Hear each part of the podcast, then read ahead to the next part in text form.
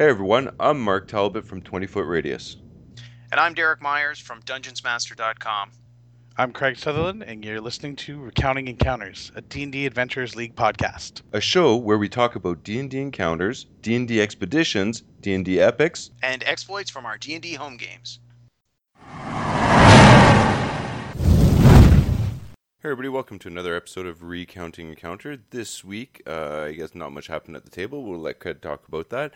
And right after that, we'll talk a little bit about certain, a couple of expedition modules just for uh, this season uh, into the abyss.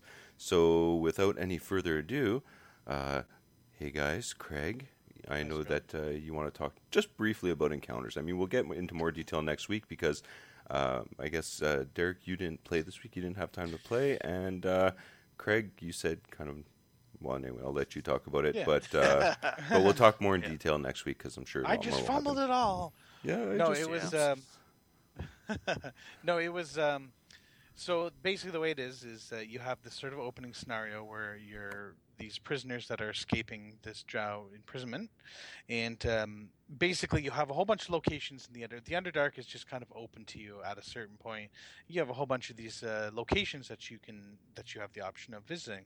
Uh, you'll recognize a lot of the uh, places if you are a reader of any of the Forgotten Realms books or, or anything like that. So, um, but it's not like you just like okay well now you, you travel here like we're gonna go here okay you arrive right it's like you have to travel this distance you've just escaped as a prisoner so you're you know you're trying to survive you have no food you have no water necessarily you have whatever equipment you were able to to salvage from the drow captors uh, so a lot of it is a, basically the second chapter of that book gives you it's it's not a, a, chapter that says here's what happens next in the story. It's a chapter that says this is how the players travel between locations because if you're traveling from point A to point B, it's not necessarily a straight line. It's going to be lots of twisting and turning uh, tunnels and caverns and whatnot that they're going to have to pass through.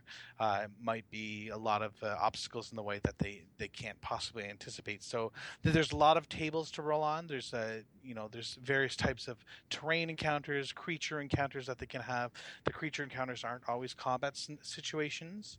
Uh, you can run into a, a, another group of escaped slaves. Doesn't have to be from the same place that you came from, but there's definitely other settlements within the Underdark that people could be coming from, for example, uh, and um, yeah, just lots of different things. And they really try to um, emphasize the sort of alien and wondrous, but but very dangerous atmosphere about the whole thing.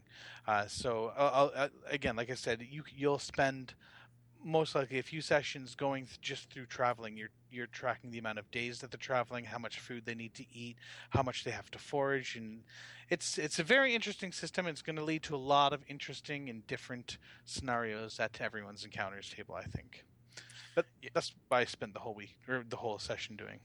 Yeah, I was gonna. So just to clarify, so with my group, we had a couple people who couldn't make it. We had a couple guys who had to work unexpectedly. We've had people going back to school, illness, the whole bit. Anyway, that's so that's why my group didn't run this week. But to your point, Craig, when I was doing the prep, because I didn't know I wasn't going to run until Wednesday night when we showed up at the store. Um, there's a lot of random encounters, and you know, emphasis on the random. There's lots of tables to roll on, and you you know you add all the stuff together to figure out what's going on. I would strongly, strongly encourage DMs to do those random rolls ahead of time and prep out what you want your encounters to be. So they can still be random in the sense of use your dice to determine what happens, but I, I, I, wouldn't be rolling at the table on the fly because there are just too many options. It would require an amazing amount of, of familiarity by the DM with all the possible scenarios. Uh, if you roll ahead of time, even just maybe set up two or three or four that these are the ones I'm going to I'm going to use this week, and then you can even just save set up four, roll a d4. I'm going to use you know whatever, and then roll it and do it. Uh, I think if you just leave it completely to chance, you're gonna number one, it's gonna waste a little bit of time while you simply roll dice and read through the oh that's this one kind of kind of thing. But um, if you're not familiar with it and you just try and run it on the fly, I think you're going to do going to do a disservice to yourself and the group. Like, uh, uh, you know, this there is a ton of stuff you might potentially need to prep for. So, do yourself a favor and, and make this easier. Indeed, and there's a lot of rolling too. It's not just rolling on the encounters. They've really thought of everything for it. So, if you know, okay, you roll the d20, you know it's an encounter. Maybe it's a terrain, maybe it's a, a, a, creature, or maybe it's a creature and terrain, depending on what you rolled. And then from there, you have to roll a d6 to determine the size of the cavern that they're in. Is it completely open? Is it medium size? Is it narrow? Uh, it, then you have to decide: uh, is it lit at all? Is there any kind of like glowing lichen or something like that along the cavern wall? And that's another role. So there's a lot of uh, a lot of sort of conditional things that you have to set up right from the outset. So yeah. I mean, some of these things too can just be like you don't necessarily have to. You can just be like, okay, in this case, this makes sense, so let's do this. Yeah, and and if you've prepped it ahead of time, or if in your mind you've got an idea of what you want, to, like, hey, they're going to be coming up, I need it to be a terrain thing. You can always just pick it. Um, but if you know what you want to have happen ahead of time because you've prepped it, you can almost anticipate it. So to your point, Craig, is the cavern lit? Well, maybe where they are right now is not lit, but the cavern up ahead is going to be. You can almost allude to that. It's like, oh, you think you might see a little hint of light down the, you know, you can you can sort of speckle those little foreshadowing bits in there so that when it happens it's not just like oh you went from complete darkness to a totally lit room. It's like well what we didn't notice the dim light for the last 15 minutes as we approached it kind of thing. Um, so again just for dms who maybe haven't run it or for because this is going to be a chapter in the book that you're going to potentially come back to many times. So you'll find yourself doing these little encounters all you know maybe every other week every couple of weeks. So um, you know there there are certainly enough combinations that you shouldn't have to do the exact same thing twice unless you really want to. Um, so yeah, roll them up ahead of time would be my advice. Indeed. So the other question I had for you then, Craig, was um, the way the adventure is set up, and, and, I'm referring to the PDF that's provided for free to the DMs, not the actual hard book module, although I know they're very similar. Right. Uh, chapter one was the drow prison. Chapter two is the traveling chapter, which it says you'll come back to chapter two again and again. And then chapter three is the first major point of interest. And I don't want to go into too much detail because some people probably don't know, but uh, you know what that could be. I don't want to spoil it. Right. Um, and then every chapter after that one, after chapter three, is another location of interest, and it says between each of the chapters, go back to chapter two and do some traveling stuff, which is fine. It gives four uh, I guess you could call them. I would let's call them mini dungeons almost. Well, like you know the, the way the book describes them. Yeah. The, the, way the book describes them is that they have these this random table of these little minor encounters. These are more larger encounters that are meant to that, that can fill a full session. So yes. four very specific like mini dungeon type things. Yeah, and they're they don't have a specific location on the map. So it's not like, well, when my characters get to this point on the map, they get this one. It's it's absolutely at the DM's discretion. Do whichever one makes sense at the time it makes the most sense when it for your group, uh, both in game and out of game. The question I had was, there's four areas of interest, and as I was reading through all four of them, it occurred to me that perhaps they should be done in a certain order uh, because some of them certainly seemed a little bit more difficult than others. Um, do you have any thoughts on that? I would. I definitely agree that it should probably be done in a, in a way that you're going to be able to get the easier stuff done first, considering you're at a very big disadvantage initially. Uh, although I, I can't say which one would go ahead of the other, but I know if you're just planning on running the PDF and you're not going to move on beyond whatever's in that free PDF, then the idea is that you play through those four encounter sites. Yeah. Be- yeah. So because I believe they say use chapter two, you have a bunch of random encounters that you can that you can put up, but then make sure you go through these four sites and then move on to the next sort of major location, uh, which is the third chapter in the book. Uh, but at that point, once you finish that, it ends. However, if you're planning on using the book, if you want to go beyond the PDF, then don't use those for major things all at once. You can throw one of them out there if you want, but uh, you should keep them for when they're traveling between major locations later on. Because, like you said, Derek, there's several chapters after that detail other locations that the, the characters are are quite possibly going to want to go to. So save those there. But if you're just doing the PDF, though, yeah, there's you're going to want to put thought into sort of the difficulty level of of you know what the characters are going to be coming up against, right? Yeah, and I know for me, as I was reading it, I found that in some of them there are npcs that will be helpful and in some cases there are npcs that are you know are, are adversaries mm-hmm. um, so depending on which order you, you do the little mini mods the party will gain certain benefits certain information by befriending certain NPCs along the way, or they'll get screwed over by certain NPCs along the way. Um, but also, I noticed that with some of them, the potential rewards for exploring these dungeons, uh, you know, the sheer stuff you get, the money, the equipment, uh, in a couple of cases, even an interesting magic item or two, uh, you know, would certainly help shift the power base. So that's why I was asking about the order because I, it, to me it seemed like they progressively get harder. Um, and in that case, for a, especially a newer group or a party where everyone started at level one, you'd almost want to do them in the order they're printed in the book. But pound pound for pound, when I was reading it, I found the number three and number, number four uh, dungeons to me were more interesting. So those were the ones that I immediately felt that I wanted to run with my group. So it's going to be that fine line between, uh, um, you know, don't put them in a situation where you're setting them up to fail. Don't put them in a situation where they're so overpowered you have to fudge dice rolls for them to even survive. Uh, the reason some of these things are more difficult uh, is, well, I mean, there are going to be rewards that offset those difficulties. So if they do manage to survive, they're compensated. But if you just spoon feed it for them, you put them into a really tough dungeon and then you don't give them the full on monsters because it's going to be too difficult, suddenly they've gained rewards that maybe they shouldn't have earned. So it'll be a little bit of a balancing act for DMs. So just uh, for anyone who is running it, I would encourage you to make sure you've read all four of those encounters before you decide to use any one of them. But if in doubt, I would just start with the first one as printed. Yep, that makes sense. And my recommendation too is that it does go on about survivability. Like you're going to have to find food and you're going to have to drink water. You don't have easy access to this stuff. Normally, when we play encounters, we don't really pay attention to that kind of thing, just because you're, you know, you're in the open wild. It's it's not really an issue. You can go sleep in town, like you go back to Red Larch in Prince of the Apocalypse, right? That kind of thing.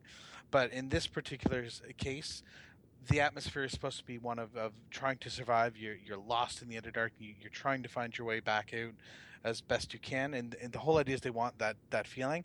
So I've I've been pressing on with with pretty much everything that they've written, what what they've intended. I've been trying to enforce, and my table, they really started noticing the effects of uh of having to forage and, and get themselves some food, but the PDF and the book do a very good job at laying out the different various types of fungi and and yeah. other things that you can find. I think it's absolutely worth your time to to play with this to designate someone as the uh, the you know the resource tracker uh, of the party but uh, my group did it and they really like they thought that added such a great dynamic i mean that's right in the player's handbook these rules but they thought this this added a great dynamic that allowed them to uh, it, like it made it feel very different. It really added to the to the feeling of, you know, they are literally just escaped from a prison. They're filthy. Uh, you know, they they just have whatever scraps of uh, clothing and armor that they could find, and just whatever weapons they were able to salvage before they got out of there. Yeah. Yep. No, it should be good. I actually, although I didn't play, I was at the store and I talked to a couple of the other DMs before I left, and one of them said that in the party they had in their party they have uh, a ranger, a druid, and someone with the outlander background. And he said, like, as soon as they started making those foraging rolls, it, they practically couldn't fail because they had so many characters that were already so good at it. However, whereas let, I know my point, group. I, would have to point something in here because we had some of the Outlander as well. We looked at the feature; it actually won't allow you in the Underdark because there has to be berries that are available. Oh, yeah? ha- it has to be wild. They actually have, they do have an Underdark Deep Delver is the exact same feature as the Outlander, except for the Underdark. Good to know. Good so, because I had someone in my in my party who had that, and we were looking at the background features, and I go, you know what? This this specifically mentions as long, assuming you can find beasts uh, and berries and this kind of stuff, then you you have no problem with this. So I was like, okay, well, I guess you could probably find beasts, and but then I, we looked at the. Uh, the Out of the Abyss background, which was a very similar feature. The the the Underdark Delver, I think, is the is the background. Very similar feature, except it sounds like an Outlander type thing, tailored for the Underdark. Because specifically, it was you know how to find food if you're foraging in the Underdark. Good, good, good point. Okay, yeah. we'll have to review some of the characters then when I when I play again next time. So, anyway, we'll pick this up uh, next week. Hopefully, the parties will get closer to some of the uh, uh, areas of the mod where there's a little more action going on. uh, rather than just some of the random encounters. And But you know though? These random counters are really cool. Yeah. There's going to be some really cool combinations of things that happen because they're not always just combat situations. There's just strange situations too. So it's going to be interesting to see. Actually, while I'm thinking about that, just for for any DMs out there who uh, want to sort of get a better idea of how to run this, if you're a new DM or or you're not really sure this isn't your style of game, if you haven't already read the R.A. Salvatore novels, the Dark Elf trilogy, his his uh, chronologically the first three Drizzt novels. The second book in that series, I believe, is called Exile. Uh, yes. Sounds right. And the the basic premise of it is at the end of the first book, Drizzt leaves Menzoberranzan once he realizes I'm not a typical drow. I'm getting the hell out of here. And then book two is him alone with just the Panther figurine for the entire book. Like he's trying to figure out how to survive in the Underdark without friends or people or civilization. And there are a lot of really good chapters in that novel where it talks about foraging. It talks about uh, encountering random monsters in the Underdark. I can remember one specific one where um, I think it was like a, a little ar- goblin army was coming through the area where he was, and he's he's like, "Look, I could totally take out some goblins, but there's a hundred of them. Why would I risk this?" And because the goblins weren't using torches, they were relying on their dark vision. He was able to hide a, and basically. Uh, if I remember correctly, he had like one of those drow cloaks, and it sort of masks your heat signature in the books Right. Yep. and he yep. was able to like wrap it around himself and make himself look like a stalagmite or a stalactite, whichever one's on the floor. They had And- information at the time. Because they were using their dark vision, yeah, and they literally just walked right past him um, because he was able to assess the terrain, figure out, you know, can, how can I just hide and avoid this combat? And literally, the whole army marches right past him, and he's like, well, you know. That, that worked out pretty good. Um, so yeah, if DMs are looking for inspiration, if you haven't already, or even if you have already, uh, Exile is the name of the book. It's the second one in the Legend of Drizzt series by R.A. Salvatore. I would strongly encourage you to pick it up, even as just a standalone book. It's it's worth the read if you're going to be running this uh, this encounter this um, adventure this season. I think it'll give you a lot of good inspiration. and if you're fast enough for you, just read the whole trilogy because it's a great trilogy. yeah, that too. but uh, there's also uh, the forward of, of this book says specifically calls out Exile and says this was the inspiration. Oh yeah, oh, see. Yeah, yeah, right Sure. away. Chris Perkins says that straight up. So, indeed. There you go. All right, expeditions. Mark, you still with us? I am. Okay. So we have access to the first four expedition mods. These all debuted at Gen Con. Uh, there's the first one is Harried in Hillsfar. It's one of these five parters. Our good friend Shawn Merwin wrote them. They're designed to be run in about 60 to 90 minutes. Uh, if you've played the first mod for Tyranny of Dragons or Elemental Evil, same idea. Um, I myself haven't had a chance to do any of these yet. I found that with last season, I ended up running most of those little ones towards the end of the encounter season when we needed filler. I know you guys had a chance to uh, play the first one. Is that correct? Yeah. Yes. Um, so in a few minutes, we'll let you guys jump into that. Uh, the, the other mods we've got access to. Uh, oh, and that Harried in Hillsfar is also available in Dragon Plus. So for people who aren't DMs and don't have access to the DM portal, if you want if you want a copy of that mod, it's in the Dragon Plus, which you can download for free using your Android or iOS device. Um, second mod is for levels one to four. It's called Shackles of Blood. It debuted at Gen Con. I know I played it at Gen Con. I believe you guys played it since then. Uh, one of our expeditions weekends. Is that correct? Uh, it yeah, it played one of the weekends. Uh, Shackles of Blood. Is, this was not part of the All Access pla- pass, or was it? No, no, no, it wasn't. Well, not ours because we did the high tier. This is the one to four. Oh mod. right, yeah, okay. And you yeah, guys no, both that's played, right? I like played either- it. I played it. Yeah, you get none. Neither of you guys were the DM for that one. No, I wasn't the DM. I was uh, No. just playing that week, and I think I, I don't know if Mark played it though. Did you, Mark? Which one? Did you guys not play it at the same table? Shackles of Blood. Did you play that one, Mark? I I- don't Mark think so. It doesn't sound familiar. Okay. Uh, so both Craig and I have played it then. Different tables, different experiences, I would imagine.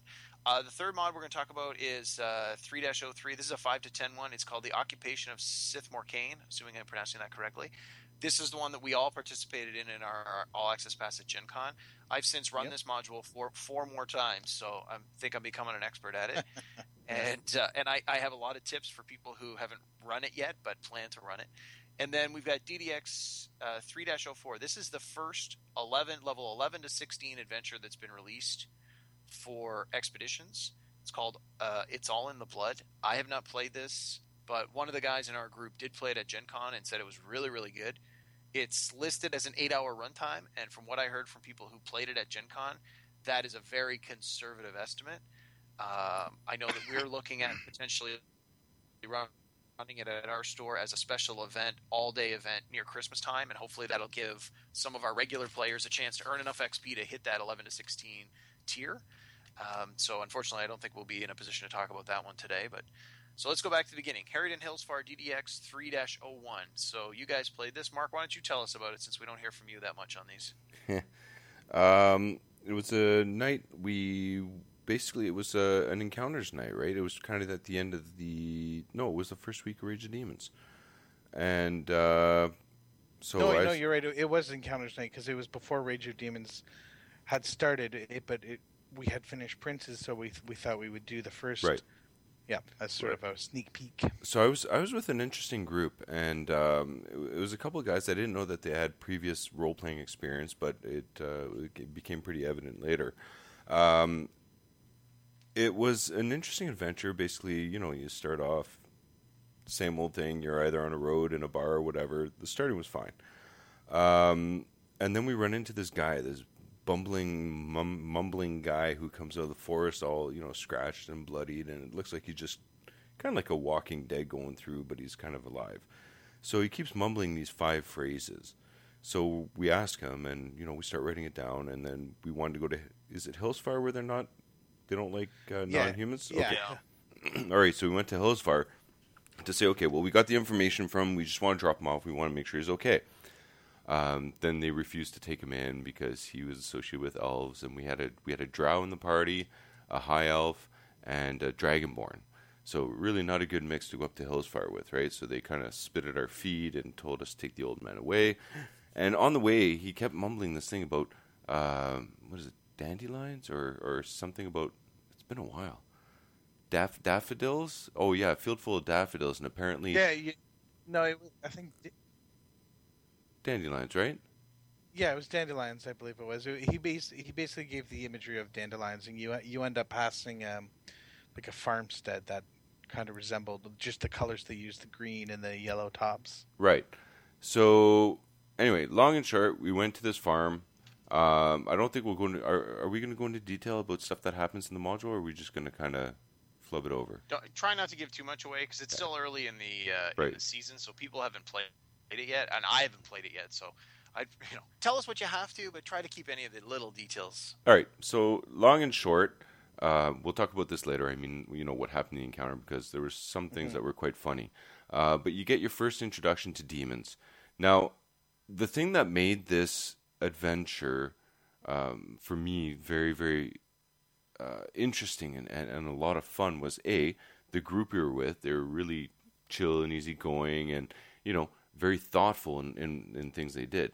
Secondly, this was an extremely good party, and I'm talking about alignment here, not just good as in like good players Right. very good aligned party. So number one, we never let this guy out of our sight. We took care of him whether he was a burden or not. Uh, for the family of the farm that had the daffodils on the roof, you know, we gave up almost all our gold to help them survive because you know they're taking care of all these runaway children, orphans, and all that kind of stuff like that. This party was above and beyond probably one of the best parties I've ever played with, and we were only three around the table. Um, so that's what made it a lot of fun. Plus, a lot of us had very inventive ways of defeating the, the, the evil and the monsters that was there. So I'm not going to give any Yeah. more away because you really have to play this, but I think it really has to be done in terms of good versus evil. Because if you go in with kind of like that chaotic neutral attitude or that chaotic evil attitude or even an evil attitude, period, well, you're just going to get along with the monsters, and that just really would probably drag down the module. And I don't know if you have anything to add there, Craig. Well, I, I, I think the the thing that I would add is just that the way again without getting into spoiler territory, but I found that uh, the um, the scenario had a very cool. Like it wasn't it, did, it wasn't just a very straightforward encounter. I mean, I guess parts of it were, but it was just the way it was presented was very like it was a good introduction, I guess, to the storyline season. For sure. Like it was, it was. Uh, I thought it was nice and atmospheric and, and certainly helped. I think Shawn Merwin's uh, writing on this was great. I thought it was a very creative uh, way to because I mean the previous uh, two where they had the five little mini sections, they're all sort of woven together with this sort of overlying narrative. Like the first season in in uh, Tyranny of Dragons was that you were spending time in this Laughing Goblin Inn, I think it was, or, or whatever it was. And then I know in um, Elemental Evil, you're you're spending a couple nights at this party, and you're doing favors for people uh, in the town, or sorry, in the city of Mulmaster. Now, in this case, you're dealing with this sort of crazy guy, and uh, I, you know, again, I won't get into all the details, but it is it's very, um, uh, it, it was it was a very cool way to be introduced to this demonic threat that's uh, that's affecting For sure. the land. not only not only did we have a good group of guys at the table, but I mean the DM. I mean Craig. You know, I'm going to big you up a little bit here. Um, but the DM also rolled with anything that we put forward, and I think that in itself. I mean, Shawn, Shawn Merwin's writing is great, uh, and, and everything like that. But I think Craig really made that evening for everybody in terms of making it roll with it. It almost felt like, like because some of the almost half of the adventure we did wasn't even in the module, um, right, Craig? Yeah. Okay. Yeah, and that, and, he- that's always when and you he, get a good, yeah, good and- DM who can roll with it and not, you know. Yeah, yeah, yeah, that's pretty. Yeah, and he rolled he rolled with it, and it felt like it was part of the story. And uh, you know, a couple of times, like caught Craig just kind of going, "Oh crap," not really crap, but "Oh crap." and uh, you know, oh yeah, but uh, okay, here let's uh, let's pretend to roll behind our screen, and this is what happens, and this is what happens. Like, he kind of kept us on the edge the whole time. We're wondering, okay, Hillsfar, and he knows he knew enough about Hillsfar. I guess he read ahead of time, knew about Hillsfar, and you know, guards the gate. He had the right attitude, the right atmosphere, and it just made us want to be better role players or try inventive things. And uh, you know, it was really, really a lot of fun. And I can't stress enough for anybody that's going to start in expeditions, play this, play this one hour. It, play this one off. It's great. yeah, it's very cool. And for anyone who's DMing it, definitely take a look at the State of Hillsfar uh, article that they put out. You can get it at the D&D Adventures League.org website, um, or on the, if you have access to the the resources pa- page, you'll, you'll find it there. But uh, it, it gives you great background on Hills Hillsfar if you're not already familiar with it. So that's my five cents. Yeah, yeah, yeah. So it's pretty good. I mean, what did you think about um, the scenarios that we went through uh, during Gen Con? Because I, I know, like, it, it's a long time ago for us now. I know Derek's run a whole bunch of uh, uh, of that one, but uh, the, the Szith Morcane one. But what did you feel about? Um, I'm trying to remember Uh, what they were because everything seems like a big jumble. So the Rage So- of Demons ones were just kind of give me a quick synopsis.